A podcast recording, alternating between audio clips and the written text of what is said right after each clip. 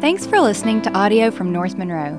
To learn more about who we are, visit northmonroe.com or download the North Monroe app in the App Store or on Google Play.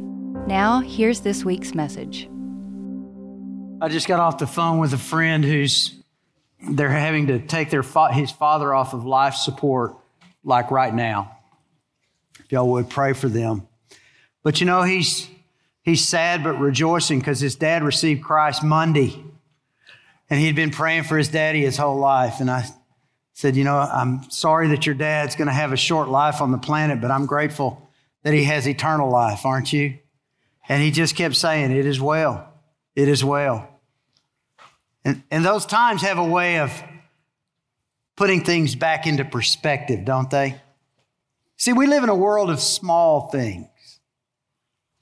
Now, they're not unimportant, but they're small. Sometimes they're necessary, but they're still small. Um, sometimes they're relaxing or comforting, but they're still small. And the great tragedy is that by living in a world of small things, it's easy to let small things become big things. And it's easy to allow the small things to take control of our lives, and our lives are spent invested in small ways. My wife Amy keeps chickens, as you well know, if you've been around us for 15 minutes. And uh, she's got about 30 chickens, some of the ugliest chickens you'd ever see, all different kinds and varieties. And she loves those chickens. She says that they are a wonderful distraction and they're peaceful. And they kind of are. It just so happens that in our backyard, there also lives a fairly sizable great horned owl. We named him Maximus.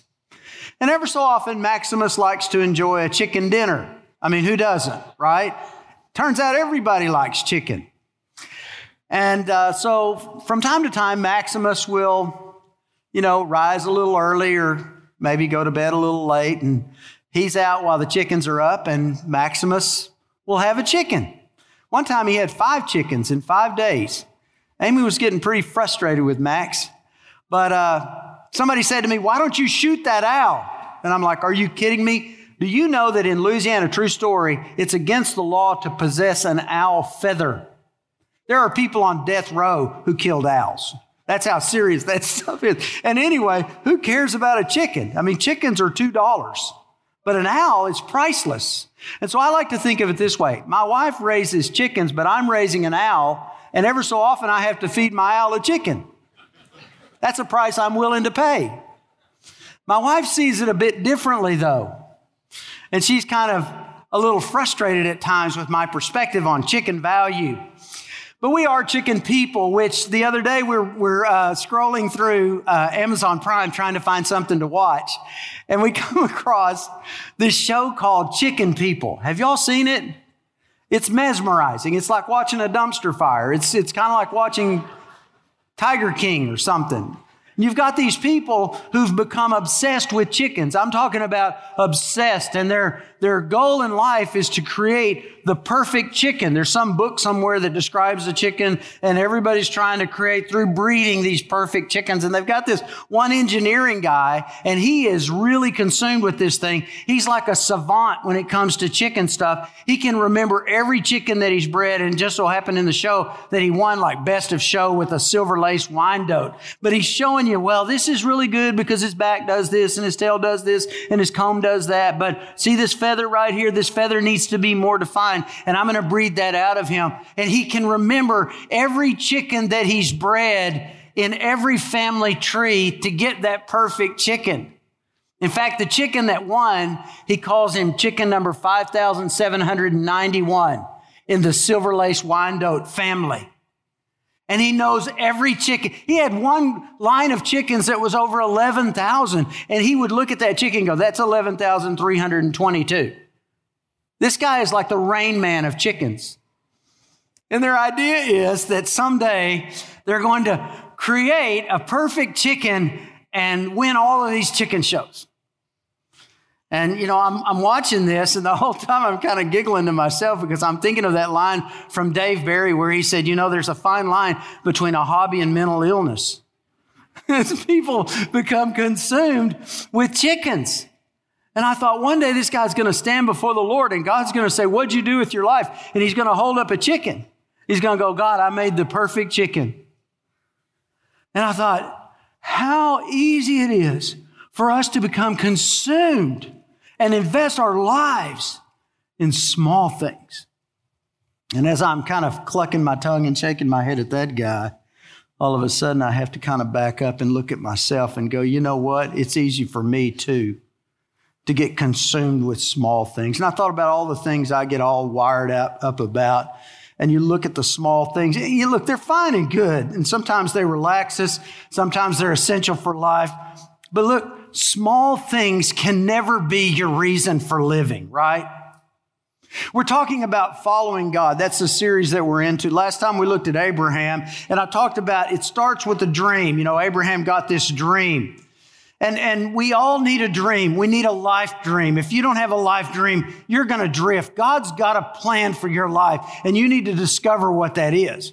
And it starts with a heart. You know, you've got to have a heart that God wants to lay a big dream on. And so God's always looking at our heart. But you have to be patient with the dream. You don't want to rush out and go, hey, God told me this, and then tomorrow he tells me that. Next week he tells me that. I grow weary of people telling me what God told them sometimes. You know, Ecclesiastes says, be careful, be patient. Going into the presence of God, don't be so hasty in your words. Listen, draw near to listen. Don't offer the sacrifice of fools, right? So be cautious with your dream. Seek wise counsel. And be patient with your dream. Dreams don't happen overnight. And sometimes, uh, sometimes the dream's not ready for you, and sometimes you're not ready for the dream. But once you get it, man, pursue it. And I want to add to that this morning by saying, whatever dream you get, make sure your dream is about big things. Big things. I love what Henry Blackaby used to say in that old uh, devotional series called uh, Experiencing God. He said that God gives God sized dreams. When God puts a, a dream on a person's heart, it's always God sized. That way, the only person that can get credit for it is God Himself. So don't give your life to small things, give your life to big things. And so I want to talk about big things today. And, and our model is Nehemiah. So let's get our Bibles out, turn your devices on. Let's go to Nehemiah chapter 1. I'll give you about 20 minutes to find Nehemiah. For some of you guys, Ezra, Nehemiah, Esther, Job, Psalms. If you get to Psalms, turn left, go back, you passed it. If you're at Chronicles or Kings, go right and you'll find it. Nehemiah. While you're trying to find it, let me, let me set the story up. Nehemiah was the cupbearer for a Persian king named Artaxerxes around 445 BC. You might ask, what's a good Jewish boy doing in the palace of a Persian king? That's a good question. Uh, it's a long story. Let me try to be brief and summarize. Sometime between 587, 586, depending on what historian you're talking to, this guy named Nebuchadnezzar, who was king of Babylon, came into Judah with his, with his military and utterly destroyed the city. I mean, razed it to the ground, broke the wall down, destroyed the temple, and then carried all the people off back to Babylon. His strategy for world domination was whenever they would conquer a place that was trouble, troubling, they would take the people out of that area, displace them, bring them to another area, and then bring another people group and replant them in there. That way they could never be stable enough to revolt against him. And so the Jews were dispersed. They call it the Babylonian captivity. The prophets had prophesied of it. And that happened about 587, 586. About 50 years after that, a king of Persia came to power named Cyrus, and Cyrus defeated the Babylonians. And, and after he defeated the Babylonians in 539 BC, remember we're counting backwards, it's BC. In 538, he issued the Edict of Cyrus, which said, all of these people that were displaced in the Babylonian period could now return home. So in essence, it says to the Jews, you guys can return home. So there was a Jewish leader named Zerubbabel that you've probably never heard of, but he gathered together about 42,000 people and they went back to Judah, specifically to Jerusalem, to rebuild the city, to rebuild their civilization, to restore their kingdom. That was about 50 years after the captivity started. Um, we don't really know, I don't really know when Zerubbabel arrived, but they started construction of the temple in 520 BC. And they finished it five years later in 515. And it was just a shadow of Solomon's temple. In fact, some of the old men that saw it, the Bible says they wept when they saw it because it, it wasn't the glory that it once was. But they had a temple. But not every Jew went back. When, when they were offered uh, the, the opportunity to go home, they didn't all go home. Just like in 1948, when the United Nations made um, Israel a nation again and told all the Jews after World War II, you can go back. Uh, not all of them went, and they didn't all go then. Some of the people were used to living in Persia and other places, and so they just stayed. And Nehemiah was one of those people. So now, fast forward about 80 years after Zerubbabel. So it's, a, it's another couple of generations. You're 80 years later. Nehemiah is the cupbearer of the king. And uh, you say, so what's a cupbearer? Well, it's exactly as the name implies. Nehemiah brought the king his Diet Cokes. That's what he did. The only thing was, before the king drank them, Nehemiah had to drink them because if they were poisoned, Nehemiah would die first. And so that was a price that the king was willing to pay you know. So you become the cupbearer. It seems like a menial task, almost a servant's job. But don't be deceived by that. Realize that proximity is power. And the closer you were to the throne, the more power and influence you have. So Nehemiah and the king, by virtue of the fact that he is constantly in the king's presence, develop a meaningful relationship. And there are times where people would realize Nehemiah's got influence. And so Nehemiah, when next time you get in front of Artaxerxes, if you don't mind, could you tell him about my sister's brother-in-law? You know, that kind of thing. And at the same time, there were undoubtedly situations where the Persian king would be talk to his leaders, be unsatisfied with the direction, and he's struggling with the decision. he's like, Nehemiah, you know, these guys have been talking about this. What's your take on it? He's a very important man. Here, here's the point Nehemiah was an important man with an important job doing important things. And his job seemed big until something really big came along. Now let's go to verse 1, Nehemiah 1. These are the memoirs. So this is the diary of Nehemiah. These are the memoirs of Nehemiah, the son of Hachaliah. In late autumn, in the month of Kislev, in the 20th year of King Artaxerxes' reign, I was at the f- fortress in Susa, of Susa, the capital. Hanani, uh, one of my brothers, came to visit me with some other men who had just arrived from Judah. That's Jerusalem area. I asked them about the Jews who had returned there from captivity and about how things were going in Jerusalem. And they said to me, Things are not going well for those who return to the province of Judah. They're in great trouble and disgrace. Do you see that? And trouble and disgrace means they were in bad distress and terrible reproach. Things are really bad, and these people are very humiliated. The wall of Jerusalem has been torn down and the gates have been destroyed by fire. So they have no protection from outside influence. And from the comfort of his ivory tower, Nehemiah had, as I would think would be reasonable, had assumed that life in Judah had returned to normal, to the days of Solomon and David. I mean, it had been 70 years. The temple had been rebuilt. You could assume that Surely they had restored their broken world. And all of a sudden, here comes this news, man. The wall is still down. Society's not been rebuilt. The people are in distress. This is frontier stuff. And they're in constant threat. They're being humiliated. And that news just crushed Nehemiah. Look at verse 4. When I heard this, I sat down and wept. In fact, for days I mourned, fasted, and prayed to the God of heaven. And there's something here, really. The people that do big things have big hearts. And do you see that visceral reaction to this news? I mean, he had assumed that life was good, that, you know, it was just like it was in David and Solomon, and we could all rejoice. And there are a lot of people in churches today we want to live in our ivory tower. We want to exist in our, in our evangelical bubble. And we want to pretend that life is still the good old 70s and 80s, where, where the church is still influential and well thought of and looked to for guidance and leadership and wisdom. And, and we're totally unaware that we now live in a broken and post Christian world until we hear the news And at that moment when we hear that news, something needs to go off in us. And we need to feel that same pain that Nehemiah felt and feel the same broken heart that Nehemiah had. Um, Nehemiah was about to realize that the important stuff he was doing was not the big stuff that God had for him.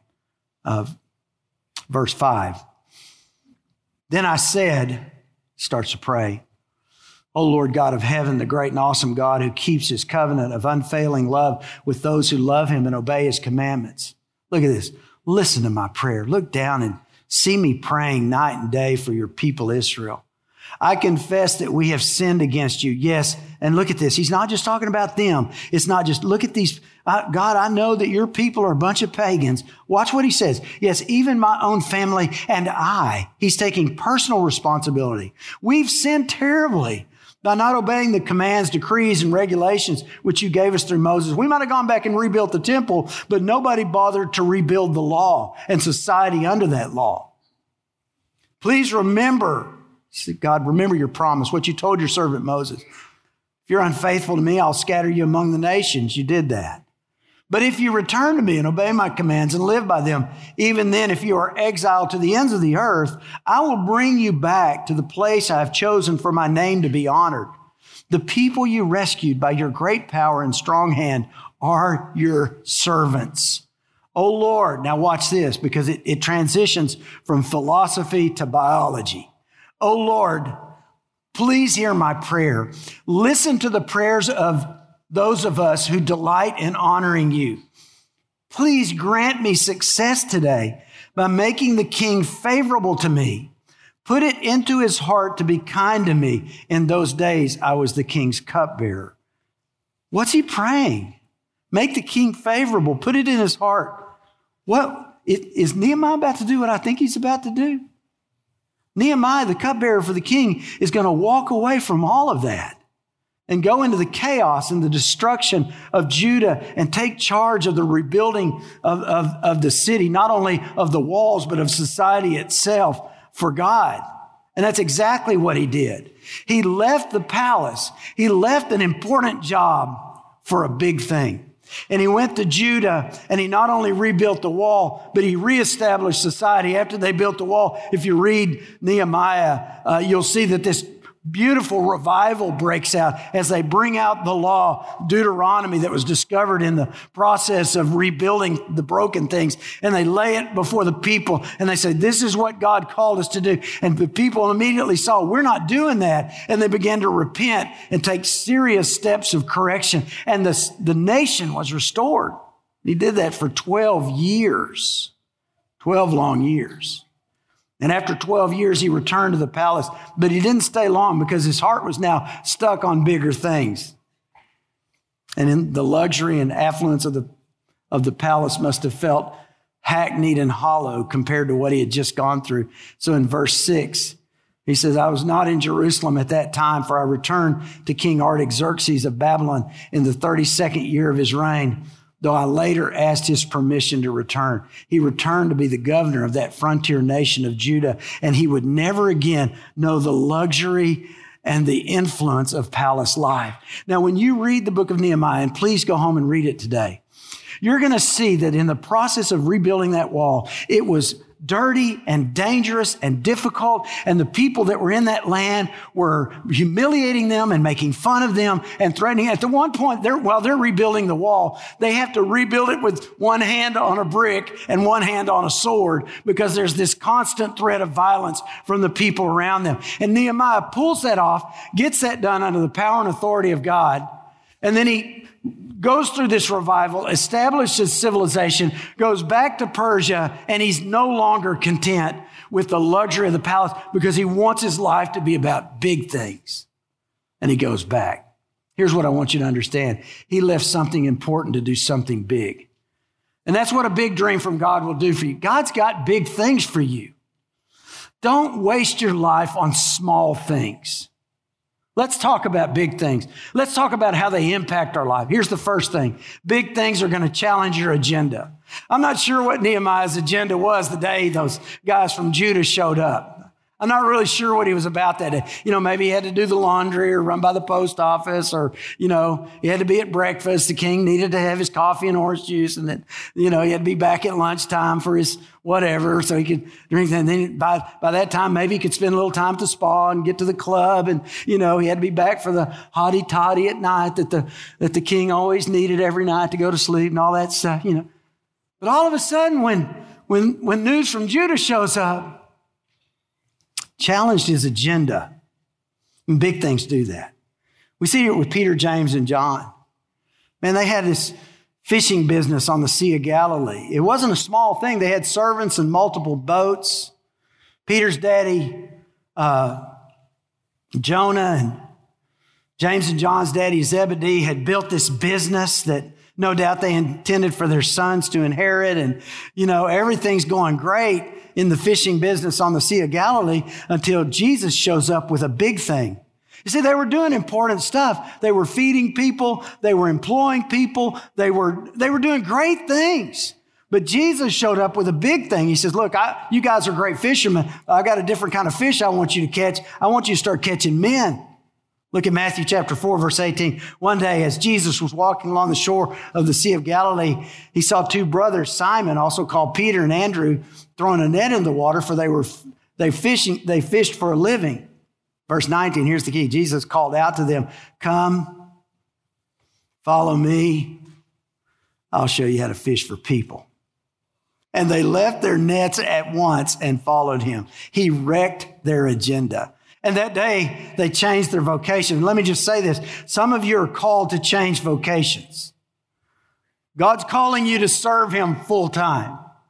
He's going to wreck your agenda and call you to. Nehemiah changed his vocation. He was no longer cupbearer. When Peter, James, and John left the fishing business on the Sea of Galilee, they changed vocations. And sometimes that happens.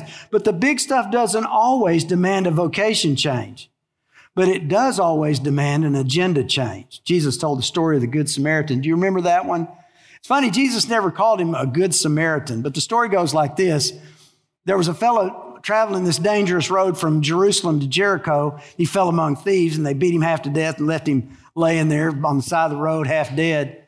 And here comes a, a priest, you know, and he's got an agenda that's packed with all kinds of really important spiritual stuff. And he sees this bleeding guy on the side of the road and he's like, Ooh, I can't sacrifice my agenda. And he kind of goes around the other way.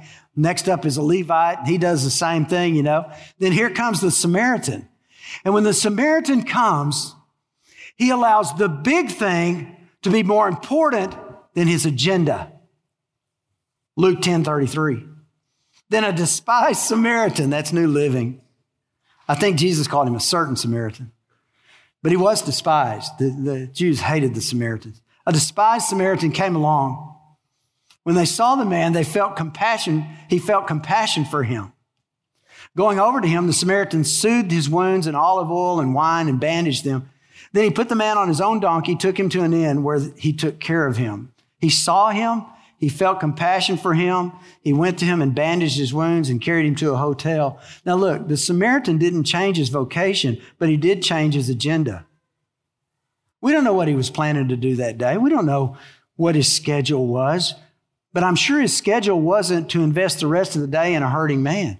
And yet, when the big stuff showed up, his agenda changed. And that's what we need to get our heads around. Look, here it is. God brings big things to us, and we have to let it wreck our schedule.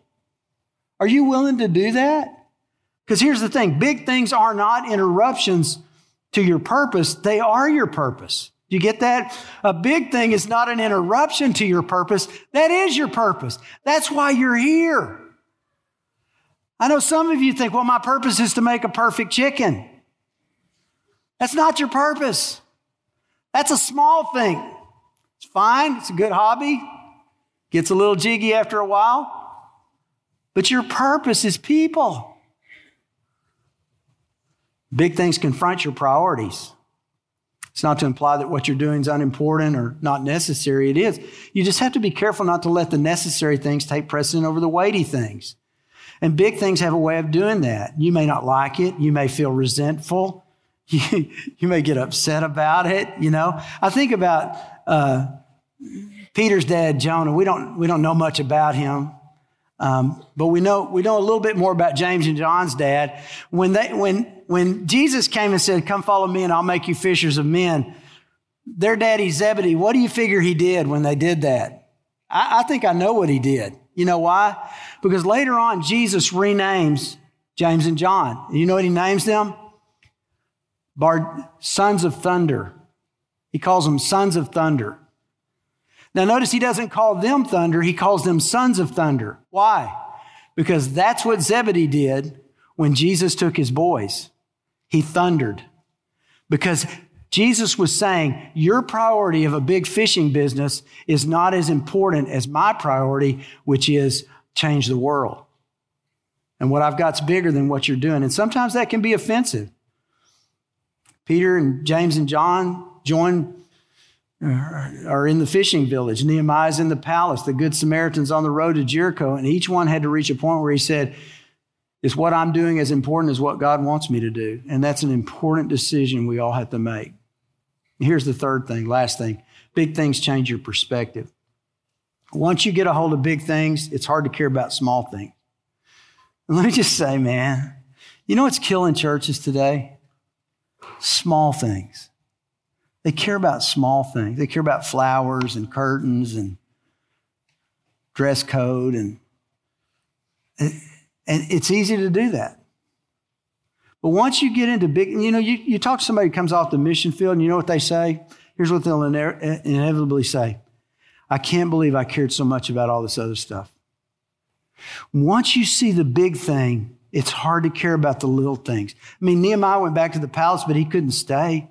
He had to get back to Jerusalem because that what he was doing, while it was important, it wasn't the big thing. Peter, you know, after the resurrection, Peter tried to go back to fishing, but he couldn't do it because he had been involved in the big thing. And big things change you. And, and when that happens, you'll find you have little patience for pettiness.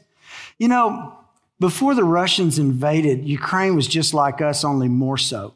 It was like every man did whatever seemed right in his own eyes. 70 years of Soviet communism had created an environment where everybody was really about themselves. I mean, I was over there and we would go over and work the camp, come back. And those of you who worked in the camps would say the same thing. It, it, it led to sort of this, this looking out for number one. It, we don't care who it hurts. And there was a lot of graft and corruption and all of those things that were characterized by selfishness. Like this one time, this really happened. We had a, we had a, uh, not we, but before my time over there, some doctors had a CAT scan machine uh, donated to a hospital in Ukraine. And so they, at a great expense, brought that CAT scan machine over to Ukraine. And as they were unloading it at the dock, the guy running the crane looks over at one of our guys that was there and said, Pay me a bribe. And he said, We don't do that. We don't pay you bribes. And he hit a switch and he dropped that CAT scan machine on the dock and ruined it. That's the degree of corruption. But when the Russians invaded, everything changed. We've got a guy in our church grew up in this church. He went to Annapolis and they gave him a choice Marines or Navy. He went Marines, and now he's a major in the Marines. And uh, he trained soldiers. He sent this note to my son, who sent it along to me. Today, we said goodbye to our Ukrainian student, Alex, headed home to command one of those foreign fighter battalions that are forming, and his wife and young daughter headed to Poland to now be refugees. His parting comment This is an historic time for my country. Before this, we were a collection of Ukrainian people. This has made us a nation. Big things do that. As horrible and tragic as this war is, as senseless and cruel, one thing has happened. The Ukrainian people have come together. Here's another note forwarded from my daughter in law who was at a women's conference when the speaker talked about a conversation she had with a Christian friend in Ukraine. These are her notes. Kamena, Ukraine, 3 a.m., small village north of Kiev, safest area as of now. Families separated because men are not allowed to cross the border. Women and children are fleeing. Orphans are being moved out of the country. Children with disabilities moved out, providing sports to bring joy, played in the subway system, hiding from the bombs. Nobody talks about denominations anymore. We are just together. I thought about that. Nobody talks about the small things that divide us and define us because a big thing has showed up. That's what happens when you're confronted by big stuff. Here's what she wrote I really trust the Lord that He has everything under control. If He wants me or my family to go home, there's nothing I can do. The presence of Jesus in the boat with you does not keep you from the storm, but it keeps the boat from sinking. Those are the words of a Ukrainian mother hiding in a subway from the bombs that are falling just north of Kiev. Nobody talks about denominations anymore.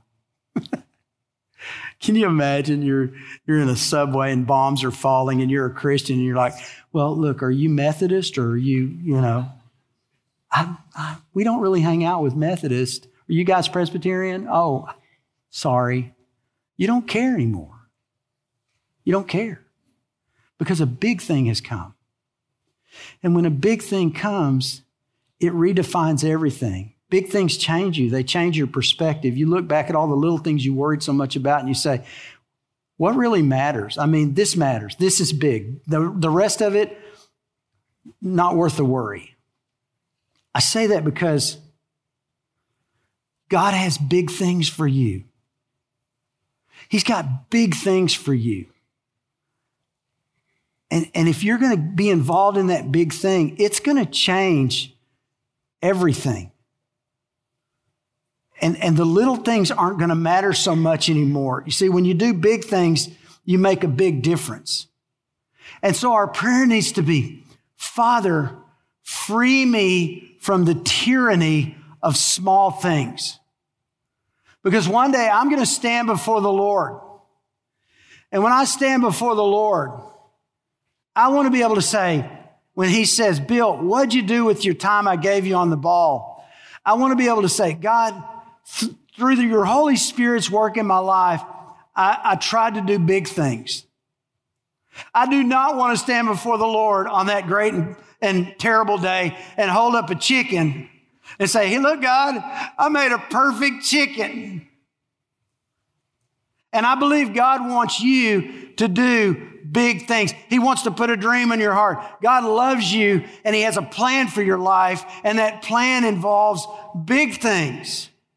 But you've got to let him. You've got to let him have your agenda. You willing to do that? You willing to say, hey, look, God, your big stuff's not an interruption, it's my purpose.